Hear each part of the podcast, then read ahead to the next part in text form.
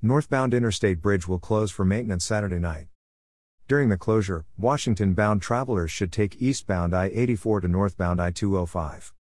ODOT will close the northbound span of the Interstate Bridge Saturday night, September 18th, for maintenance. All three northbound lanes of Interstate 5 at the bridge will close at 11 p.m. with reopening no later than 8 a.m., Sunday, September 19. The sidewalk on the northbound span will also close, but the sidewalk on the southbound span will remain open. During the closure, Hayden Island will remain open to traffic from northbound I 5, but the northbound on ramp to I 5 will be closed. As a detour, Washington bound travelers should take Interstate 84 east to northbound Interstate 205 over the Glenn Jackson Bridge into Washington.